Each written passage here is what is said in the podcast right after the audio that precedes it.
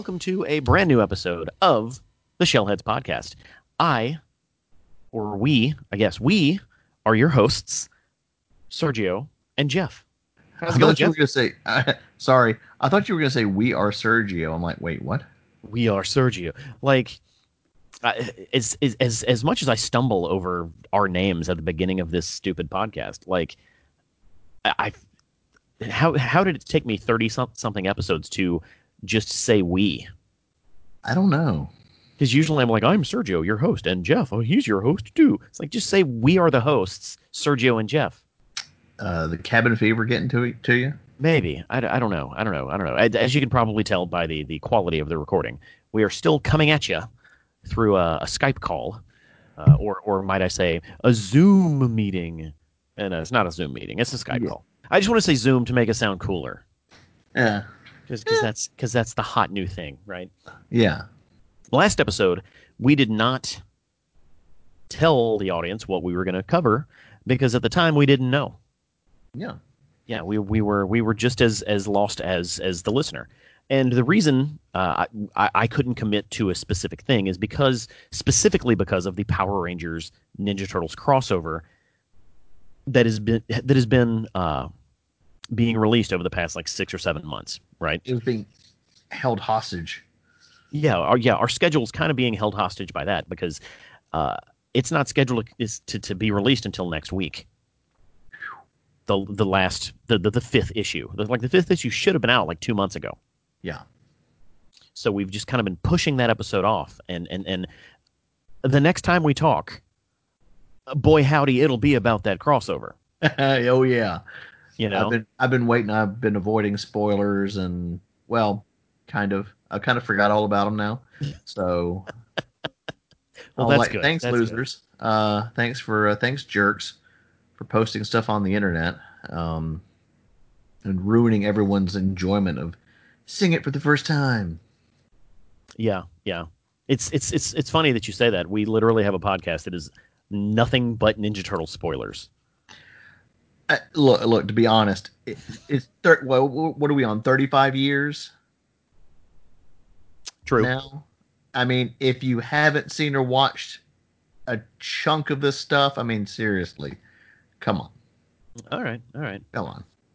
Well, after much deliberation, uh, we decided not to go with any of the movies that, that that are still pending because, like, we want this whole COVID thing to be over and we want to be able to sit down and share a pizza and watch the movies on a TV and then podcast all same day.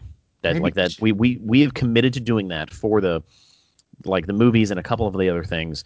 So we were kind of at an impasse. What do we talk about, right?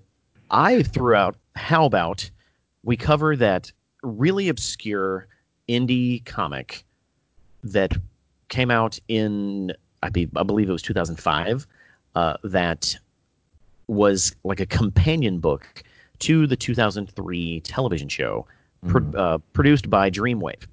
Had you ever heard of that prior to me pitching the idea? Yes, I actually, I think I bought a few issues. Um, yeah, and I'm about maybe 99% on that. Um, they're in a long box somewhere in your uh, in your attic. Oh no, we don't keep comics in the attic. You know that. to uh to paraphrase Francis, it's bad for the collectibles, Sergio. Oh, um, okay, sorry, so, sorry, sorry. No, they're in a long box somewhere. Okay. Yeah. Okay. Yeah. Let me correct myself. It was in 2003. 2003 is when uh when these books were published, which is really weird. It's very weird. Um yeah, June to December of 2003, and uh, we did 2K3 air. Yeah, it's absolutely in the 2K3 era. It's no, it's, like like when did the show air? Oh, the show. Um, it debuted. That's a million dollar question, folks. February of 2003. So okay, no, this this lines up right. This, yeah. this lines up. And it was it was kind of imagined to it, it, it was imagined to be kind of like what the Archie book was uh, for the original cartoon. Uh, the, the, the first few books were were loosely based ad- adaptations of specific television episodes. At issue five, it would pick up with brand new stories. Mm-hmm. And it only ran for seven issues. And then the last three are original stories, wholly written um, by uh, acclaimed writer Peter David. Yeah. And at, like at the time, you know, I'm, I'm not I'm not a comic book guy. I'm a Ninja Turtle guy, right? Mm-hmm. So w- when I heard this was coming out, I was like, okay, well, I'll just you know I'll set my subscription to to pick it up because I was already getting the the the um, the Mirage books that that Peter Laird and his team were, were releasing. I was like, whatever, I'll just pick these up. I'm sure they'll be good. Like my comic book friend guy friends were like, Sergio, did you hear? P- Peter David is he, he's he's writing Ninja Turtles, and I'm like, I don't know what that means. Like, is that a big deal? And apparently, it was a big deal at the time. Mm-hmm. I, I know you're not necessarily a comic guy, so so I'm sure you wouldn't be able to rattle off his name as an acclaimed writer. Well, not like I wouldn't say per se. Like I don't go out and like get issues every week or stuff like that. I mean, I enjoy them mm-hmm. uh, per se, um, but I'm not I'm not too familiar with his um, with his writings. But I know that um, he'd worked for Marvel I think in DC. Um, yeah, yeah, yeah. Um, apparently, he's won like numerous awards uh, throughout the '90s. Um, so, uh, like, for for him to pick up an indie book like Teenage Mutant Ninja Turtles by a tiny indie company, you know, Dreamwave, is kind of it's kind of cool, kind of cool. Yeah, um, most, most definitely. I mean, when you're used to working for the big two, and then you go, the fact that they were able to wrangle him um, is is really nice. Of course, he could have been a, a big Turtles fan and just like, hey, I have a chance to write for it now. You know. Right, right, right. I like. I, I wish I had more more info on the exact history of w- like where this came from, uh, because it's it's such a weird oddball era of the turtles you know? And, mm-hmm. and, and like the the book was was scheduled to continue on as an ongoing book.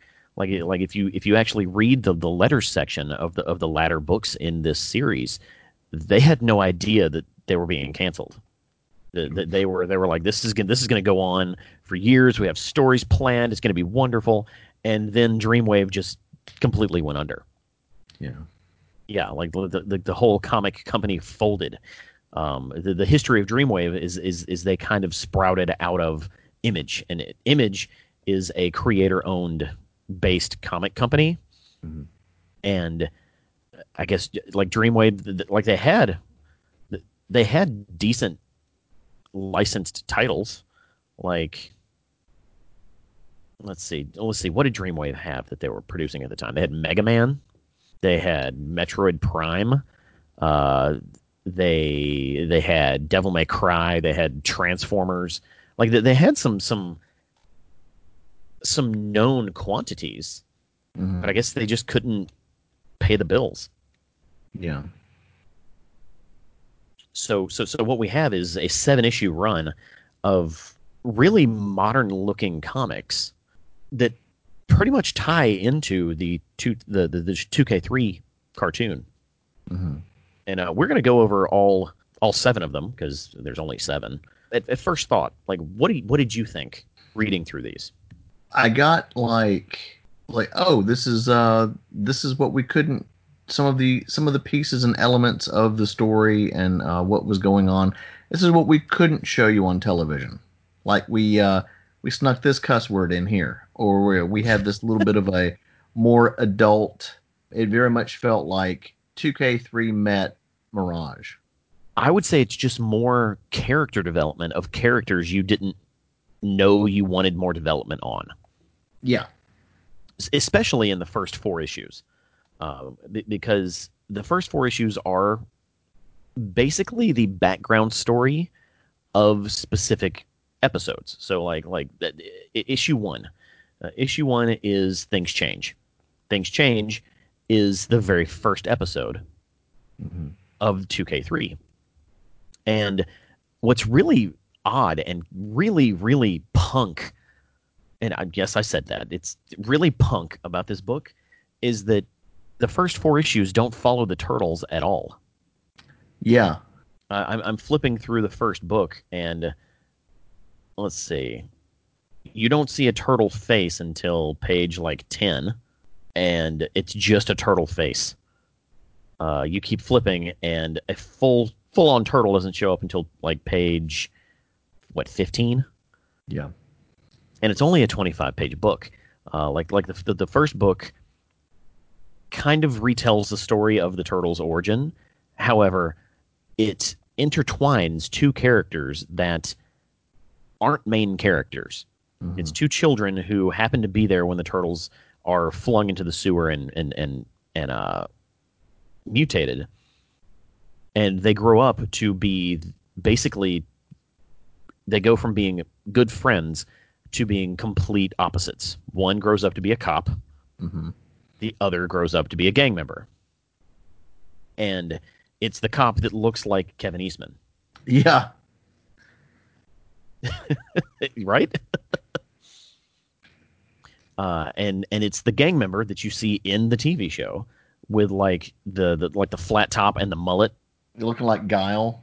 Yeah, he kind of looks like a blue-haired guile, Yeah. and it you know it talks about the, the dynamic between the, the, like those two characters and their history and and how they're intertwined with the turtles' origins, and all of this is happening in the background of the Things Change episode.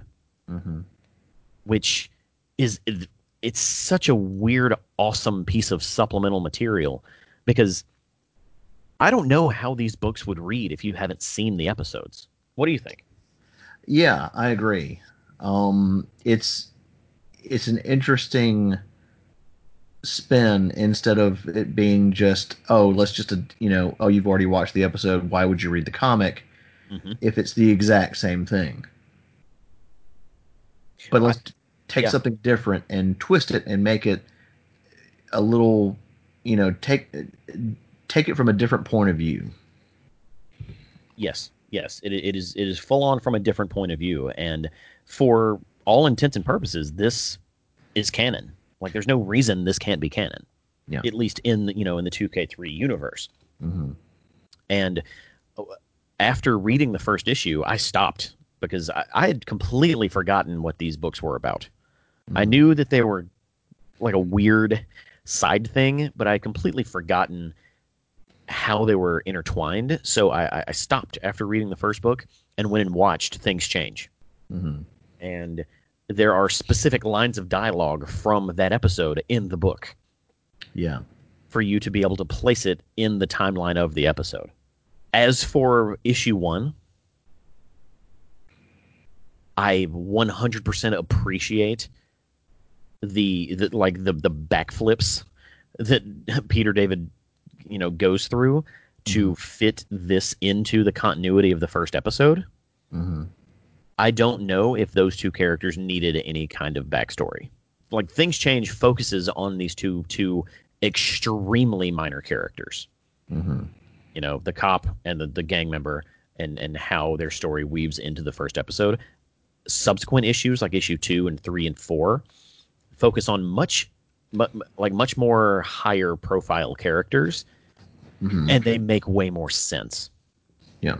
Before we move on to I- issue two, let's talk about uh, Lish- is it Lashon? Lashon's art because it is a very unique and, as I said before, modern looking style. yeah Uh, what, what like what did you take from Lashon's art? And I might be pr- mispronouncing that just for the record.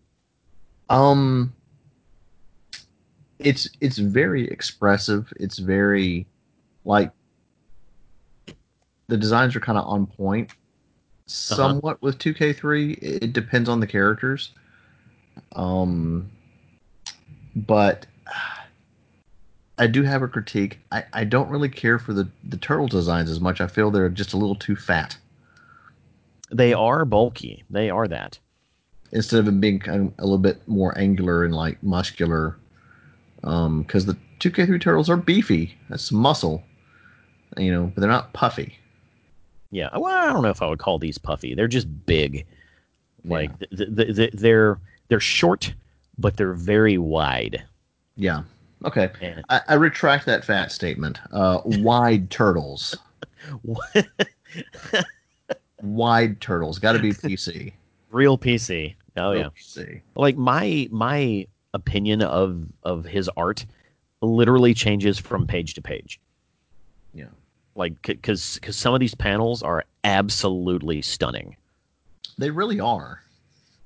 but some of the panels, the turtles look like they need to jump on a treadmill. Or maybe cut back on some of the pizzas. Maybe, maybe, maybe.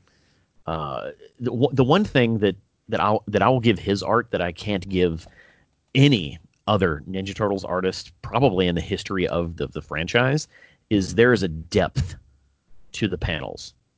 Yeah.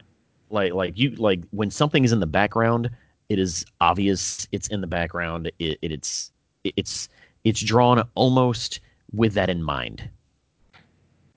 Yeah, especially when uh, Mikey kicks uh, Two Ton in the face. Mm-hmm. That's a, a, a really gorgeous shot. Yeah. Um, I do I do really like that. Yeah, yeah, and, and and that's another thing I was going to point out is like the blur. Yeah, and just his Yeah. command of perspective is really nice. Yep. Yep. Yeah. Um, yeah. Like this blur in in that panel specifically is uh, I, that's probably a computer effect, and artists like embracing computer effects in their their in in their you know comic work is Mm-hmm. something that I wish more turtles artists would do. Like, I'm, I'm not going to. or or it could be traditional. We don't know. You think he actually blurred the ink? Hey, I you know you look at all the the inception of like the movie posters and stuff like that. We've had all Mhm. kinds of crazy blurring effects. You know, um, Star Wars posters. I mean, yeah, it's Maybe. possible. It's Maybe. possible. The easy route would be to do it on, on a computer.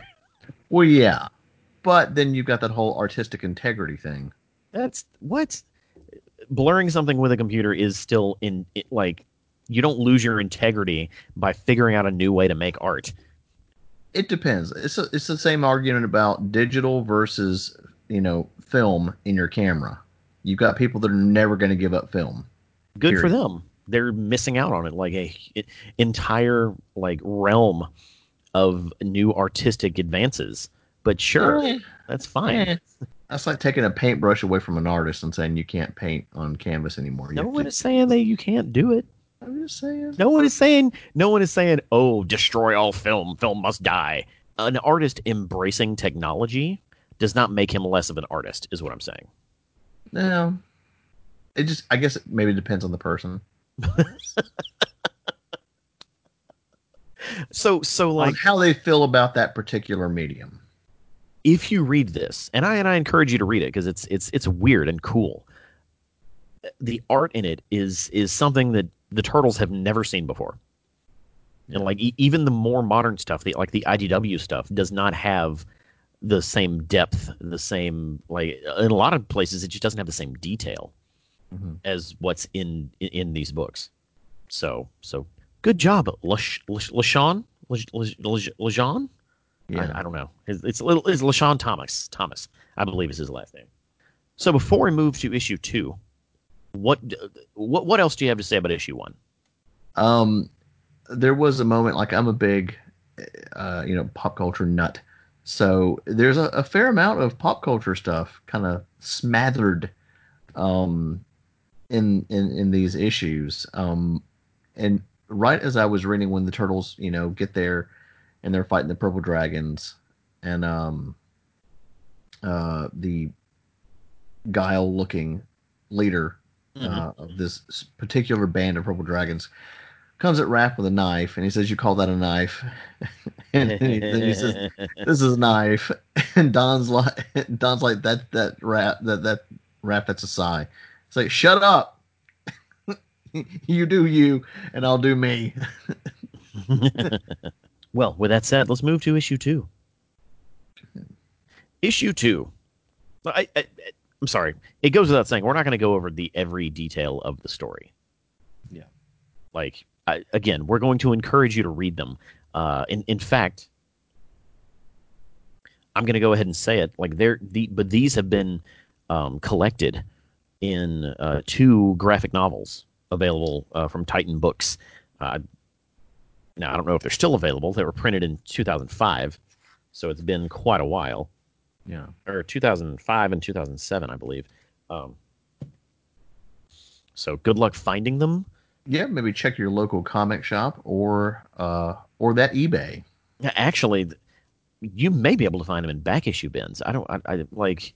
I, I literally have no frame of reference as to how rare or unique these books are and how you would be able to find them.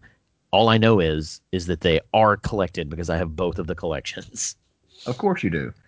I would say, folks, for the thrill of the hunt and the, just the joy of the chase, go to your local comic shop and see if you can find them in back issues. Yeah, there's only seven of them.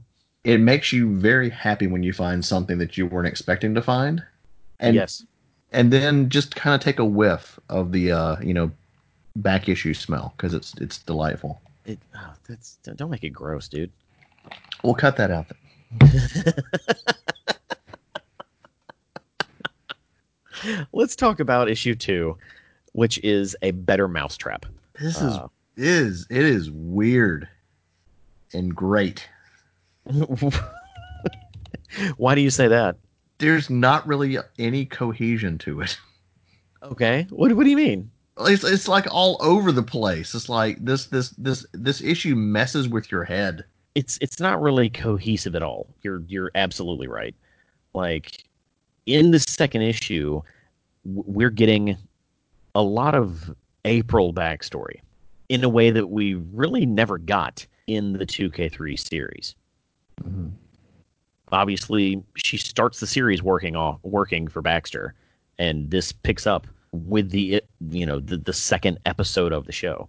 And now now that I look it up, like the first four issues are the first four episodes, which is really cool. What do you have to say about issue two? It is a mind trip. Like, because I was expecting it to be somewhat, you know, cohesive with, you know, the episode, and it just um, was like you've got April as as uh, what five six year old Mm-hmm. playing reporter and Yep. then talking to her mom. The next thing you know, the turtles jump out of the cupboard. I'm like, wait, what? Yeah, yeah. Like it, like, and and what what I what I take from from Peter David in in this run is that he likes looking into characters' pasts because th- th- there's more than one instance where flashbacks happen, and April's mom looks just like the classic April. A little, yeah. What do you mean a little? Wait, which classic April? like the like the the the the, the like the one from the TV show. Like she's literally got like reddish brown hair.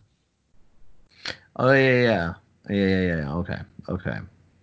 It's throwing me off that young April has purple hair. But that's yeah, that's true. Young April does have purple hair. I don't know why. In actually later in the comic, she has purple hair as adult April. So maybe that's just a, a like a continuity issue that that they didn't really deal with well. Maybe. But yeah, yeah, April's mom looks just like a, a different version of April. So so you're right. The beginning is very confusing. hmm we're not really doing it justice. We really aren't. It's it's not that it's hard to follow because once it's obvious, you know, what the turtles are doing in the episode and where Baxter, you know, falls in line and and and where April fits into all this, specifically with the uh with the episode that it's based on, it's not confusing at all. It's just really odd that that's how they choose to tell the story. Yeah. And I kind of have a favorite moment, but I don't want to give it away for for anyone that uh, I don't want to rob you of the joy of seeing this for yourself because it, it's it's truly probably the weirdest thing in this issue, and it has to do with Donatello, and that's all I'm going to say. It has to do with Donatello. Uh, I know the I know the I know the moment. Yeah, and I was like, okay, this is this is great. Yeah, yeah.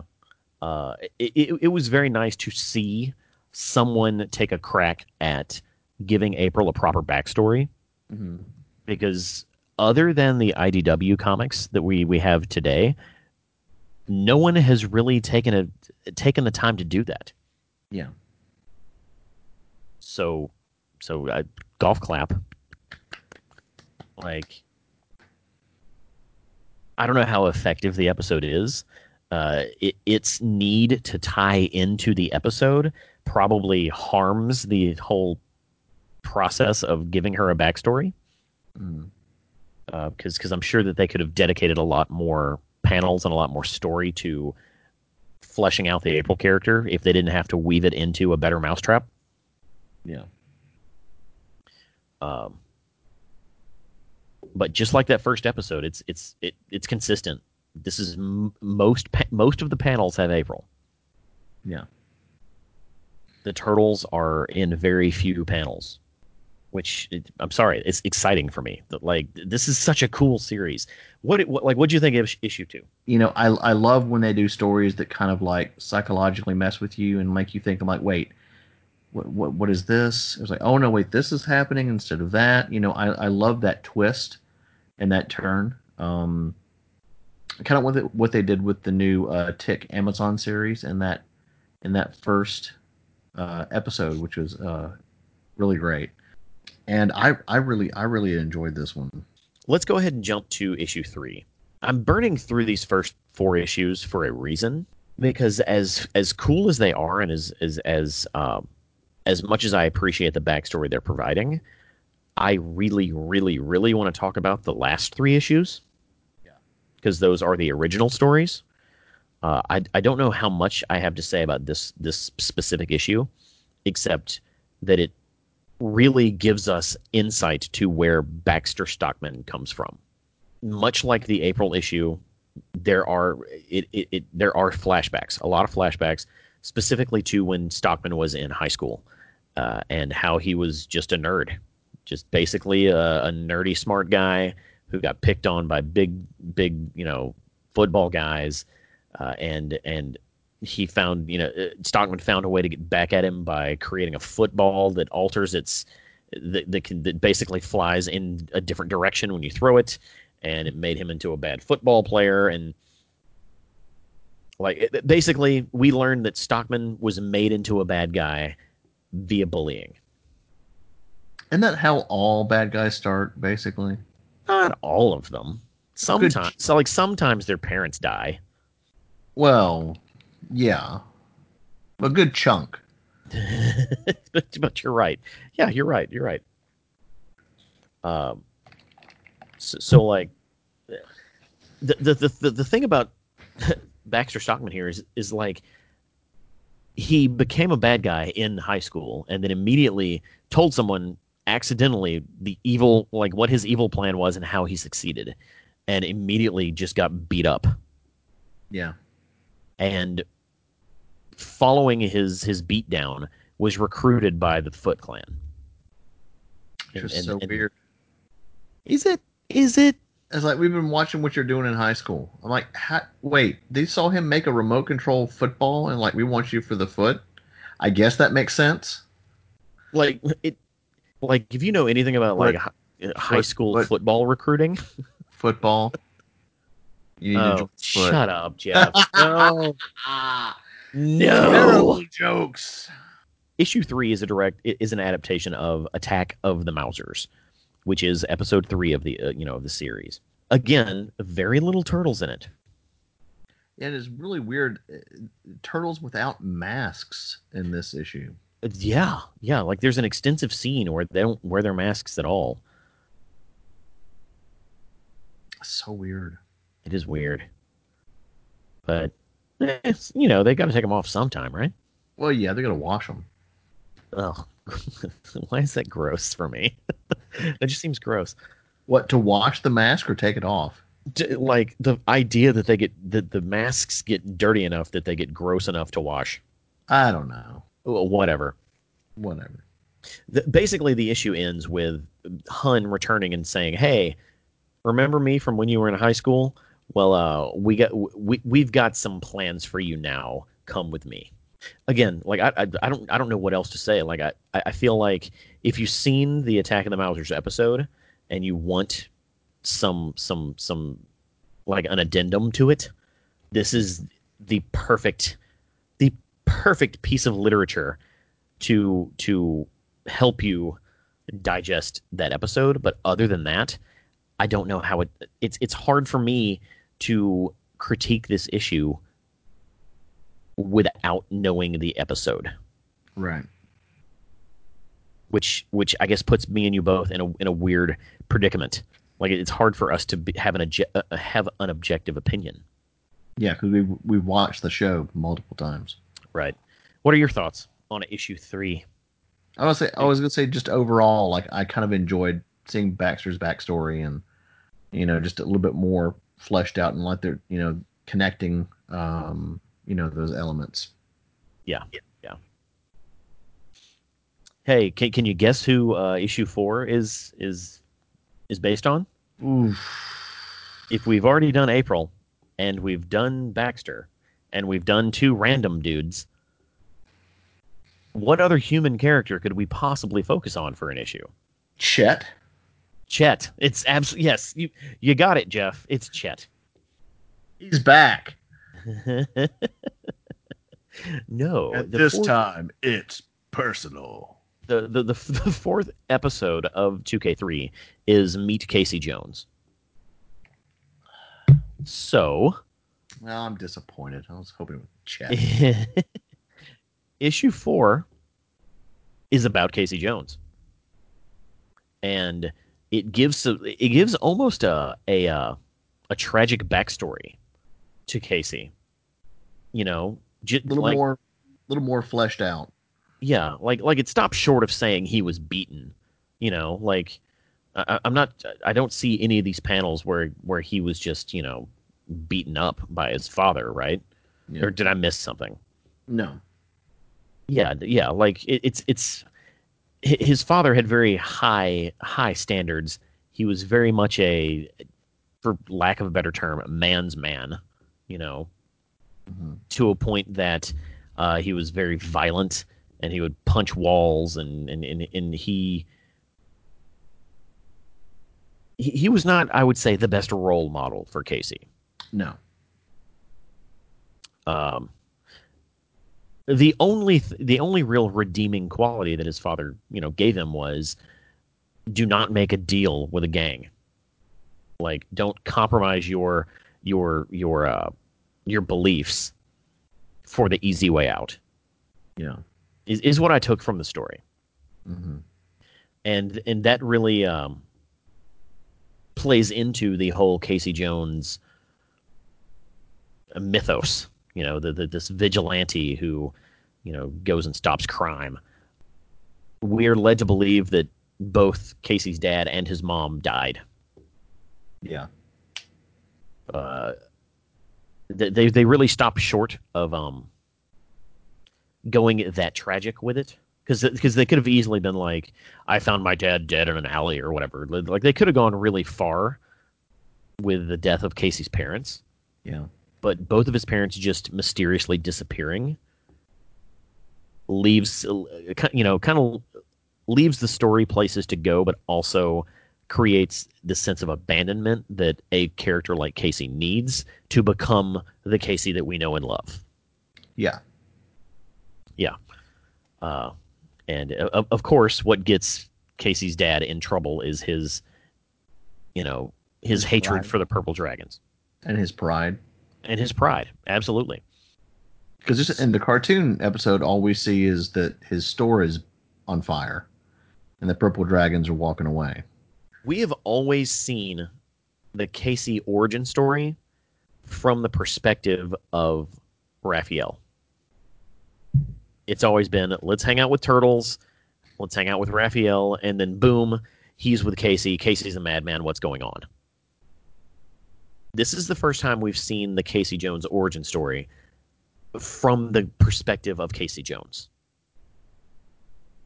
this is how you create Casey Jones. This is the the backstory you need for it to be believable that he wants to be a vigilante in New York City. Raphael is like he's he's literally a side character in this in, in this book. What do you think about issue four? I mean, again, the you know covering the more you know of the characters' backstories that we only get like a brief little glimpse of, um, adding a bit more of a adult and a little bit more mature edge to it.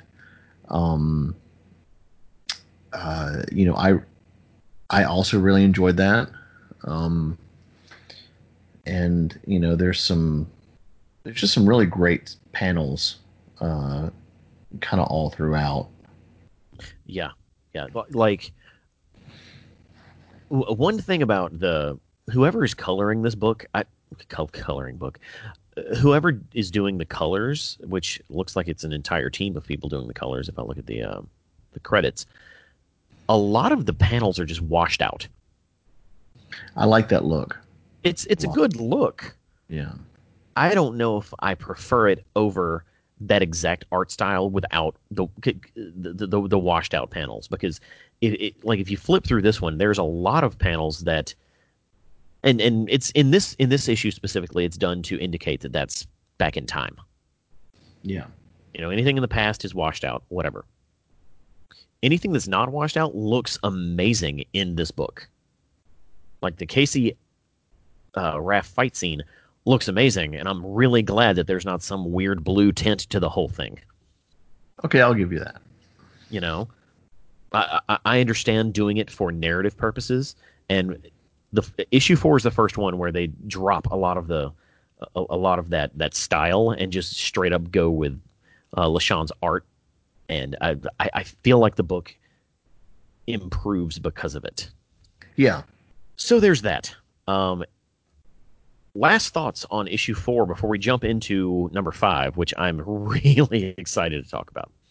No, uh, there was a in the in the very first panel, and then the last panel, you see a, a poster of Bruce Lee on the wall. Uh, obviously, a clear, clearly an inspiration to Casey. So, yeah, that's about that's about the only nugget I could really find. Oh wait, sorry, there was one thing. When Casey jumps over the fence and uh, is on his motorcycle, there's like a poster on the wall, and it says DJ Turtle in concert, and it it's got a mat. It looks like a just a straight up turtle face with the mask and everything. Oh, cool. Yeah. With that said, let's move to issue five. My right. favorite issue of this run. This is really good. This is such a good issue, dude. Like it, it like it opens, and and this is the first brand new story, quote unquote brand new story. Um, it's it's it's completely written um, uh, by, by uh, Peter David. Not and it isn't and it isn't woven into a previously scripted uh, episode. It is it is absolutely brand new, and it opens with Raphael saving a uh, like a cat from a tree. You know, for a little you know for a little girl. Yeah, and you know, Raph sees basically a vision of of Splinter, and Raph is he basically he he has um, cabin fever you know, he lives underground. He doesn't ever get to interact with anyone but his brothers. He's lonely. He wants to be able to walk amongst the humans. And he decides, you know what? What's the worst that could happen? Yeah. He jumps down, introduces himself to the to the to, to the little girl who's you know, cat he just saved. Uh, he's like, you don't have to be afraid of me, blah blah blah blah blah. We're good. Well, that one action, that, that, like the seed of that action itself, mm-hmm. sends the that, that child's family into a complete topsy turvy adventure over the next twenty some odd pages, and Raphael is tasked with cleaning up all of that that yeah. he has caused. It's um, it's an absolutely bonkers roller coaster. Yeah, yeah, like at, at some at, like at one point the the mom like the the kid's mom saw Raphael and and passed out uh, or, or fainted, and then was institutionalized because she said she saw a giant lizard, and then her doctor at at the uh, at the institution was like, "That's clearly you're seeing things." Blah blah blah blah blah. So Raphael shows up to tell him, "Hey, no, I'm real," and the doctor freaks out and r- tases Raphael. Goes up to the roof. Decides he's going to kill people because he thinks he has gone crazy because he's seen a giant turtle. I I did not expect that. Like, yeah, he was going to kill the little girl because he was seeing a like this book is bonkers, man. It's it's very adult. It, it really is. It really is. Like it it like obviously everything turns out perfectly fine in the end. Like the the the, the mother gets to go home. The doctor doesn't kill anybody. The kid is safe. Uh, the family is safe. Raphael has learned to stay out of human business. Mm-hmm. but ultimately he's still lonely Yeah. you know and this this issue is not only funny entertaining shocking it's also tragic hmm at the beginning of the issue you have you have Raphael's hope that he's going to be able to integrate into like the world and and and talk to people and make friends and and and and just become have, live some sort of normal life and by the end it's just proven no turtle man you have to live underground Yeah. It's um he had good intentions, absolutely but they just they went sideways fast. And it it it it, it it's heartbreaking. It really is.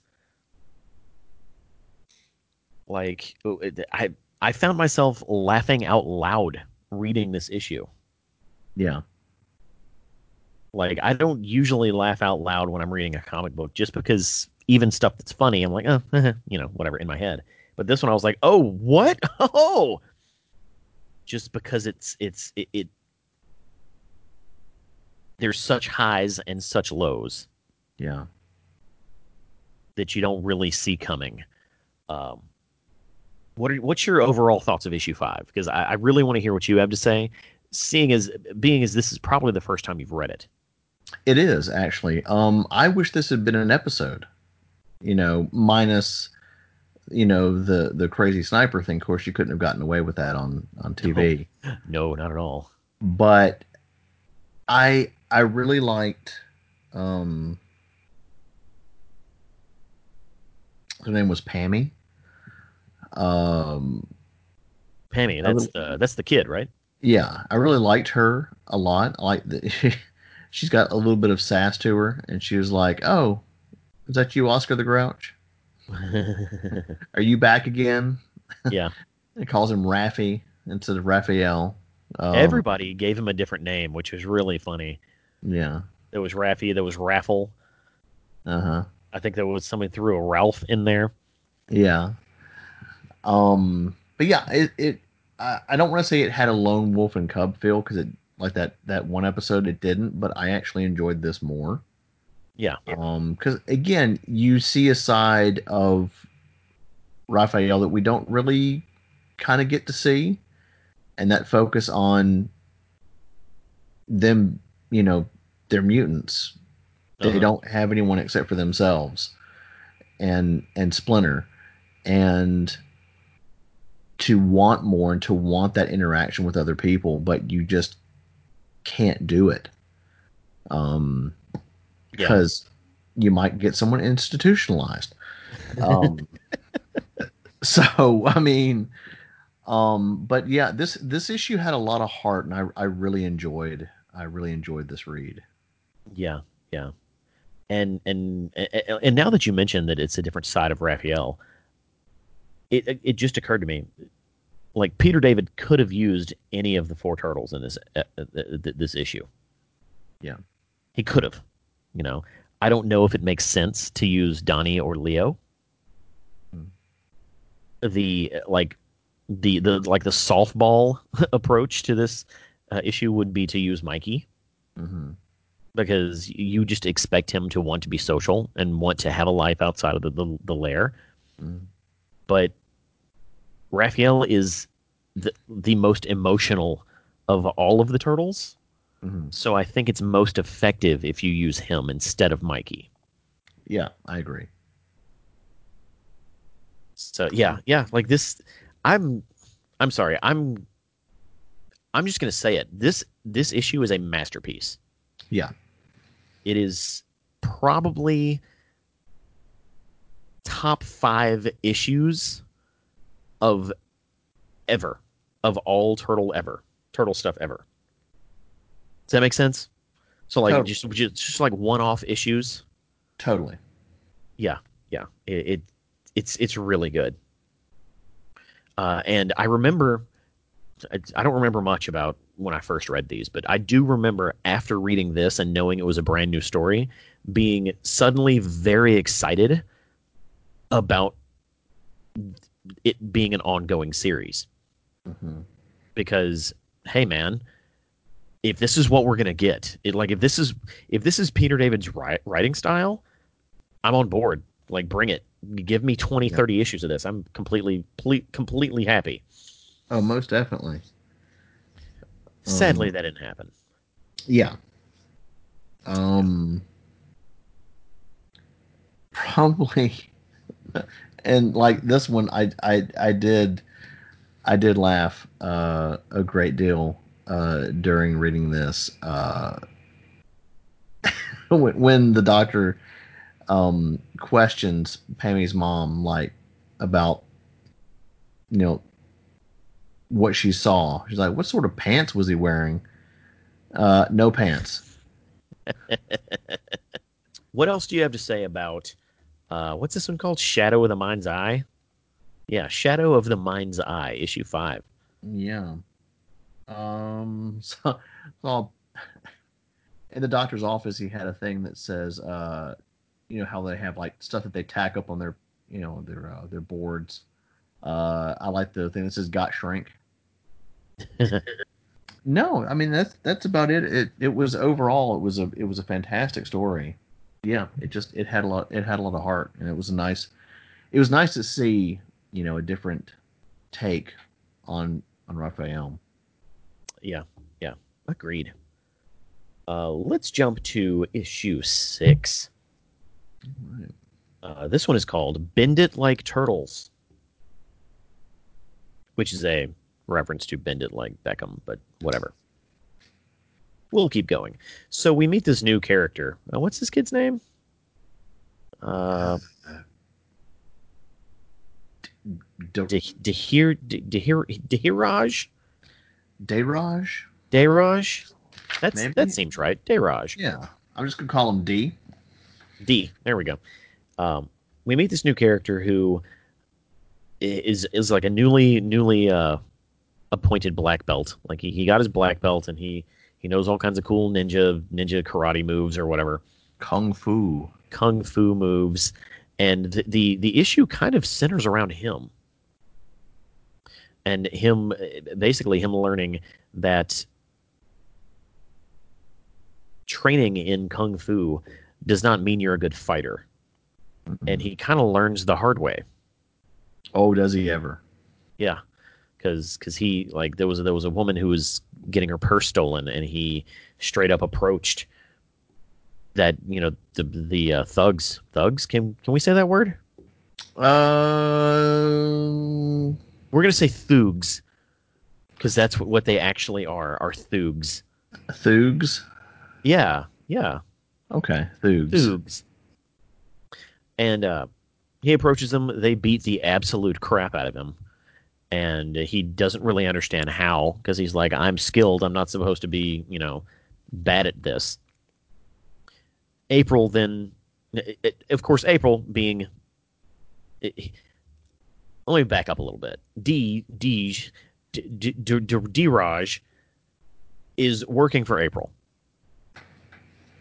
Kind of part time. He's he's kind of her, a little helper in uh in second time around.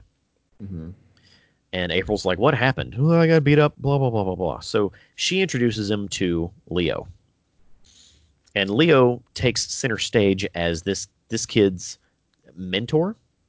Mm-hmm. That's probably the best way to put it as mentor. Yeah. Uh, and and basically teaches them that training and sparring is one thing, but when someone is willing to take your life, things completely change. Yeah. And you have to know you're going to win, or you have to leave. You have to flee. Otherwise, why why why would you fight them?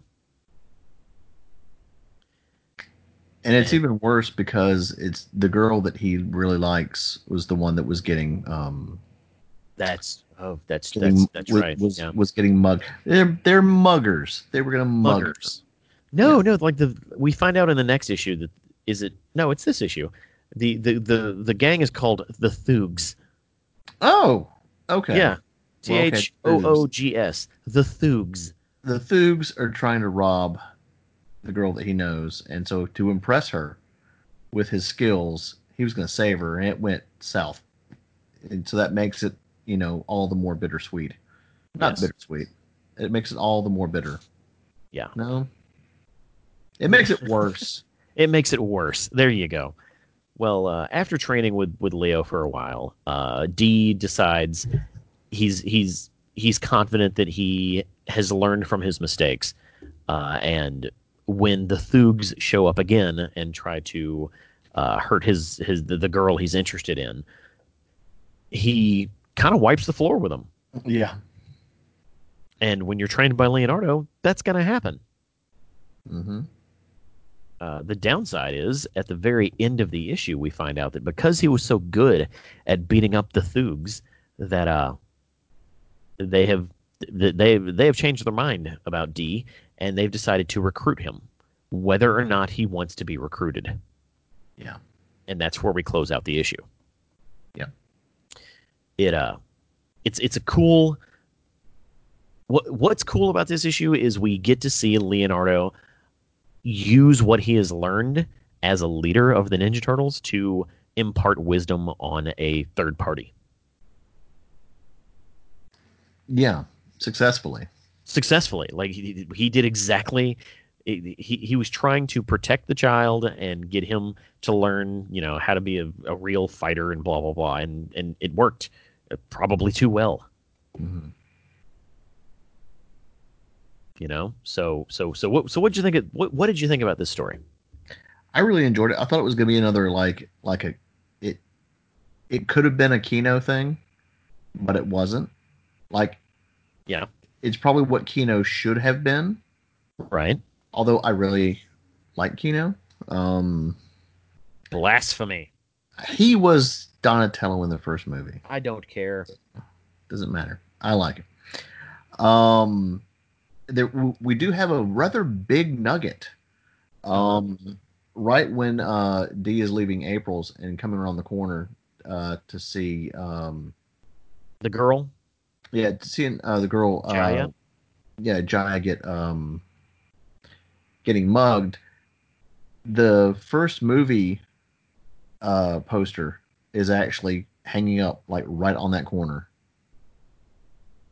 Did I miss that? You did. What page is that on? That is on page nine. Oh snap! There it is. Yeah. Oh wow, that's cool. And it's so obscured from your vision and kind of like, unless you really memorize that poster, you have no idea what that is. Yeah, yeah. The thing is, is now that I see it, I can't unsee it. But prior to that, I, I did not even notice it was there. That's cool. Yeah. What else you got? Um, I really, I really enjoyed his character. Um, like I think that's like the end of um the eighties, the the eighties cartoon, or into the nineties, the Red Sky season could have used a character like this. Yeah, like he was kind of good getting fleshed out, you know, and stuff like that. Um, uh, especially in the next issue, and so like I I would have liked to have seen you know, you know more characters like that. yeah, yeah. And what, like one thing I'm going to note before we go into the next issue is, uh, the uh the representation in the in in this run is fantastic. It really is. Like all of the new characters that they introduce are some sort of um very are- diverse. yeah, very diverse. Like there's they don't add any extra white dudes, which is, is fantastic. I don't know if it's on purpose or if it just you know they thought that's what fit into the story the best. I, I don't know. I, And it's it's New York. exactly it's New it's York. a New York is melting pot of culture. So is absolutely a melting pot of culture. Uh, so I, I'm just going to chalk it up to it's the right story to tell, considering it's set in New York. Yeah. You know, with the right people.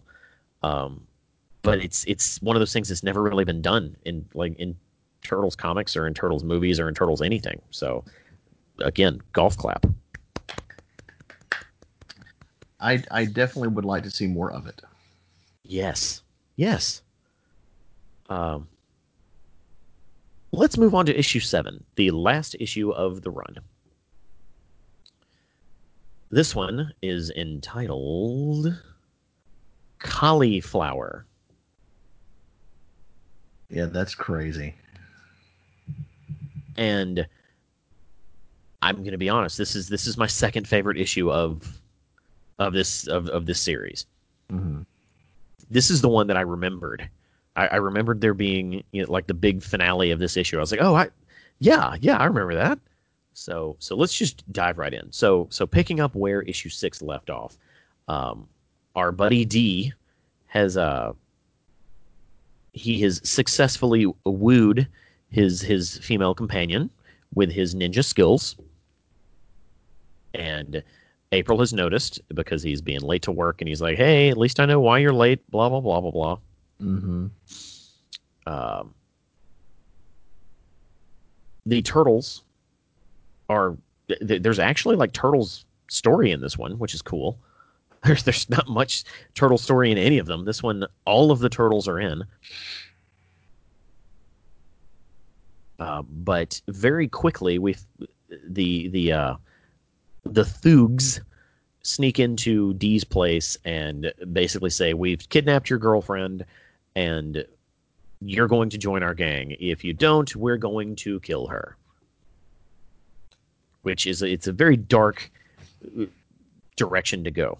Yeah. Uh, we, we, we also find out that the Thugs are not only a, a, a small New York gang, but they are also very um, how do we put this? What's what's the delicate way to put this?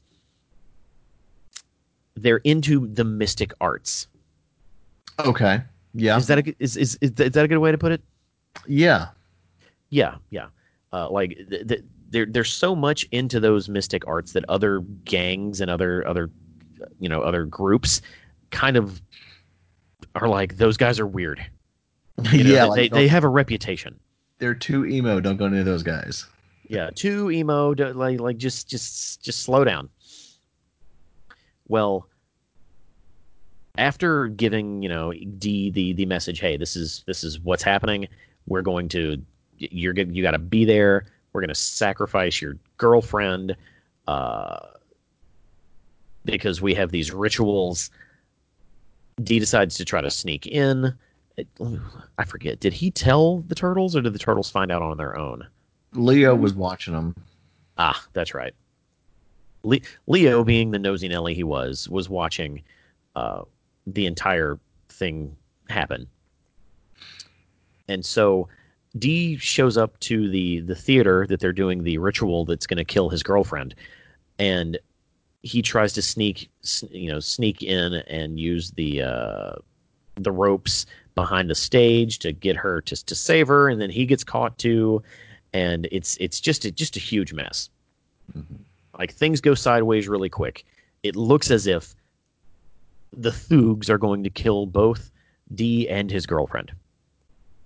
Until something magical happens. Yes. The turtles, knowing that this that this that this gang is are are super into you know the mystic arts and and knowing that they they're praying to the, to this god called Kali. Is it Kali? Yeah. Yeah. Yeah, because cauliflower. Yeah. Donatello, is that Donatello or is that Leo? That's Donnie. No, it's Leo. Leo and Raphael get on each other's shoulders and wear this big robe and some headpiece and pose as the god Kali popping out from behind the curtain on stage. It's like some Three Stooges shit. It really is. it's great. It's it's it's great that they picked a theater Uh huh. and an abandoned, you know, uh, Broadway production, you know, theater uh, for them to uh, do this in because, like, hey, we got props. Yeah, like there's props. Mikey gets on the mic and he's he, he's you know he's reading a script that Leo gave him, and Donnie's like, just stick to the script. Yeah, You know, just just that one panel of Mike talk Mikey talking into the, the the microphone might be the most Michelangelo thing in this entire run. oh yeah, Pathetic mortals. You kidnapped an innocent, threatened a young man. How dare you? and I, the thing is, is reading this entire run, I'm reading it in the voices of the turtles yeah. from 2K3, hmm which only helps to, to, to add color to it. Oh yeah, Well, obviously that scares the Thugs, and all the turtles pop out and attack them, and you know, and basically knock them all out and tell them, "Call me again, and your tor- torment will take an eternity." And then they knock him out.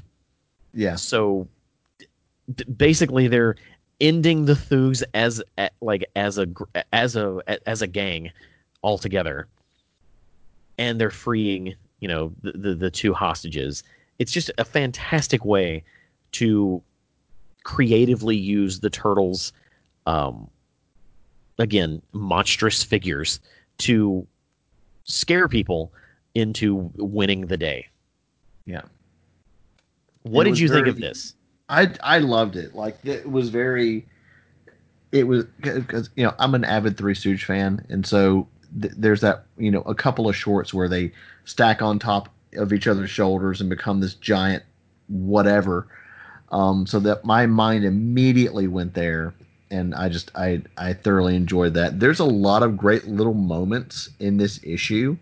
Yeah. Um, like uh, you see Casey fighting, and then like Leo jumps in to give him a hand, but there's not really any context though. Like, has Casey met everybody, or n- no, or does he? kn- That's the that's like my that would be my one complaint about this issue.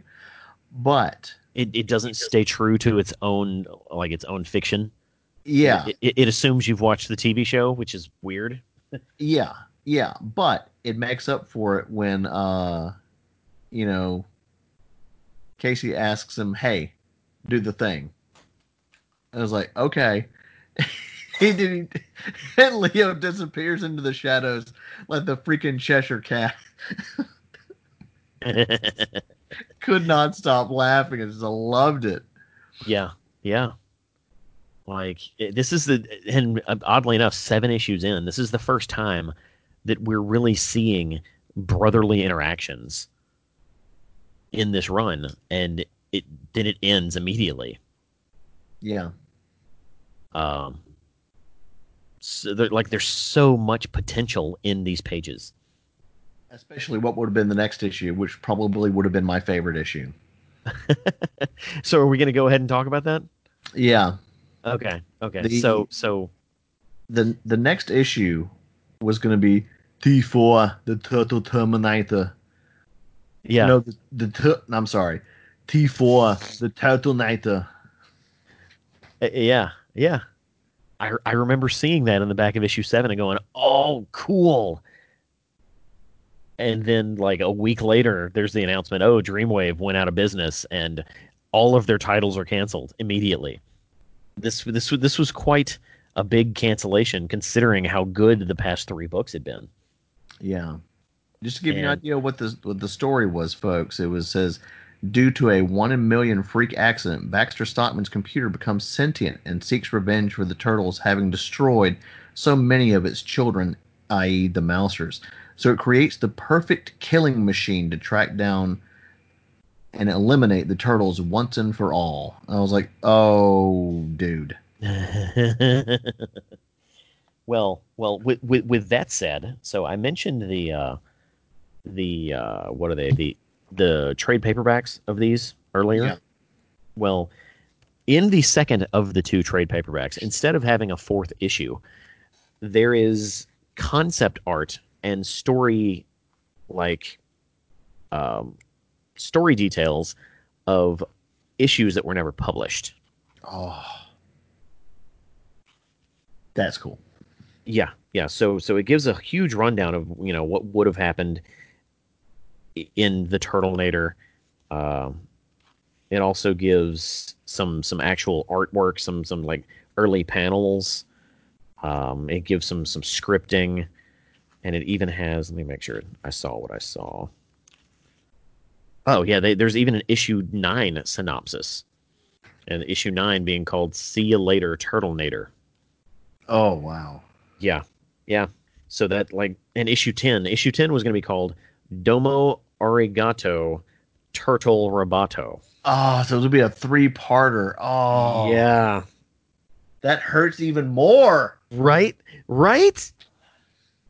So like I'm not going to go into the synopsises of unreleased books, but like it is amazing that's that Titan Books was able to reach out to to Peter David and say, "Hey, you got any supplemental material to fill out these Yeah. pages that are just basically going to be blank because the first book is four comics, the second book is three comics. If we want to make both of these books kind of equal, we have to add something else.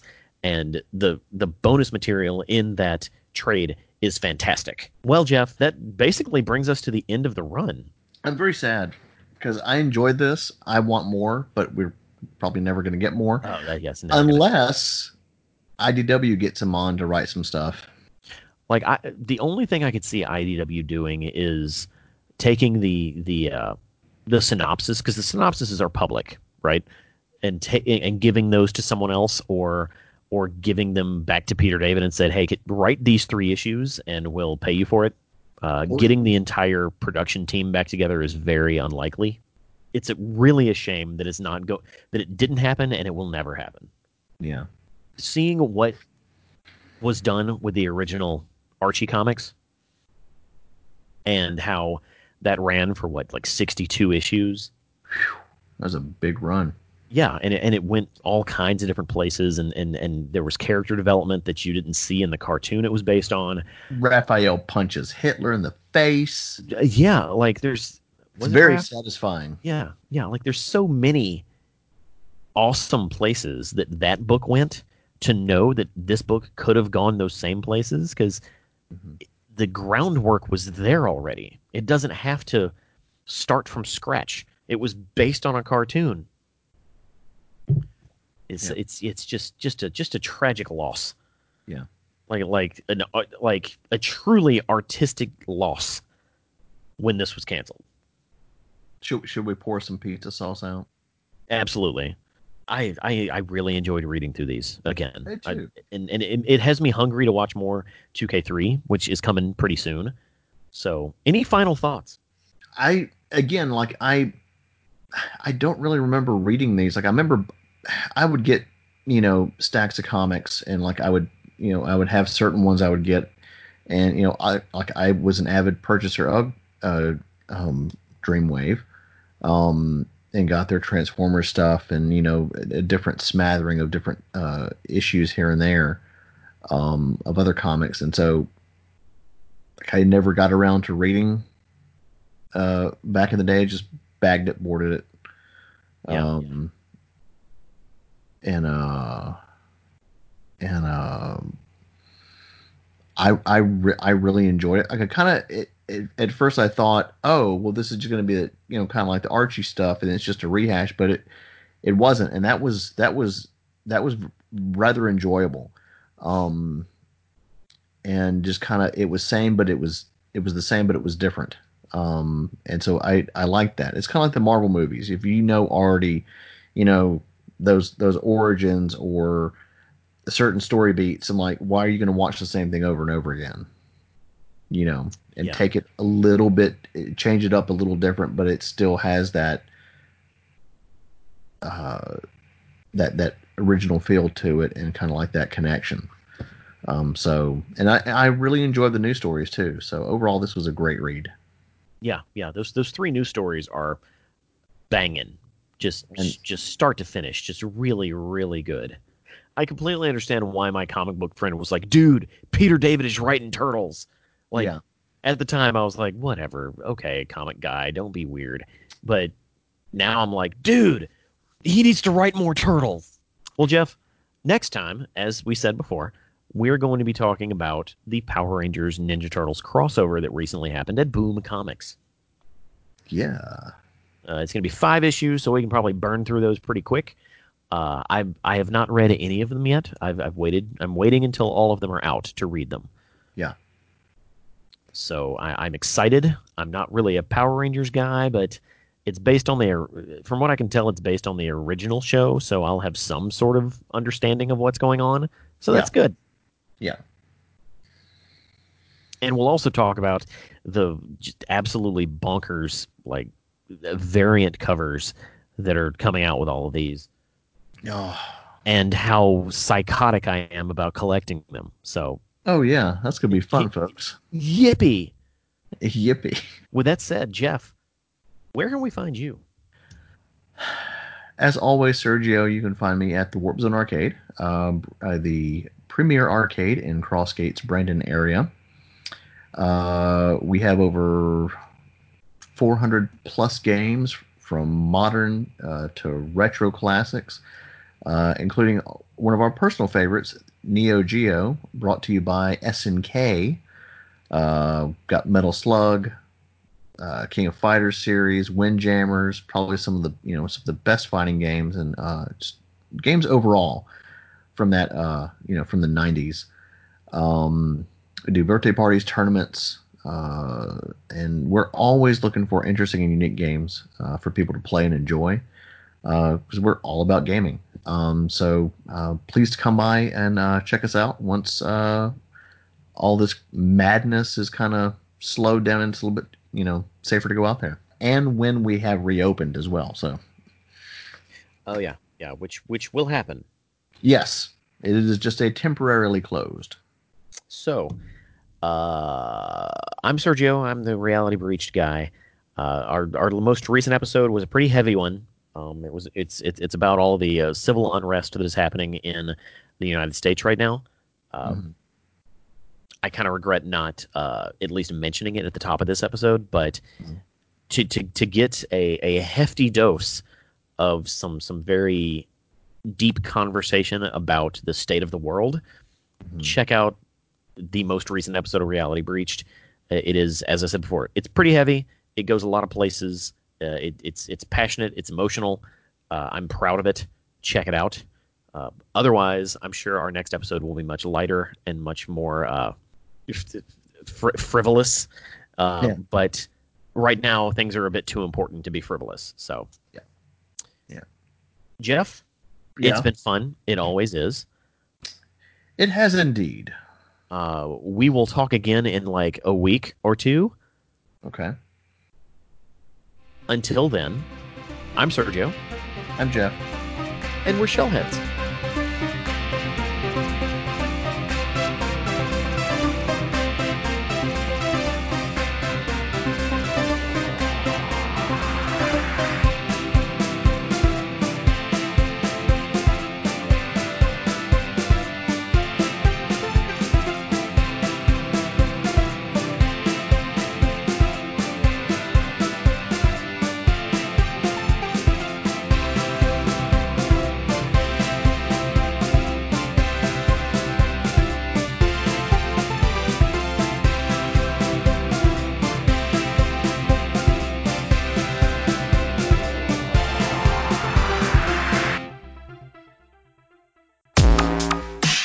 Miss an episode of the Shellheads podcast. Visit realitybreach.com or subscribe on Apple Podcasts, Stitcher, or anywhere you get your podcasts.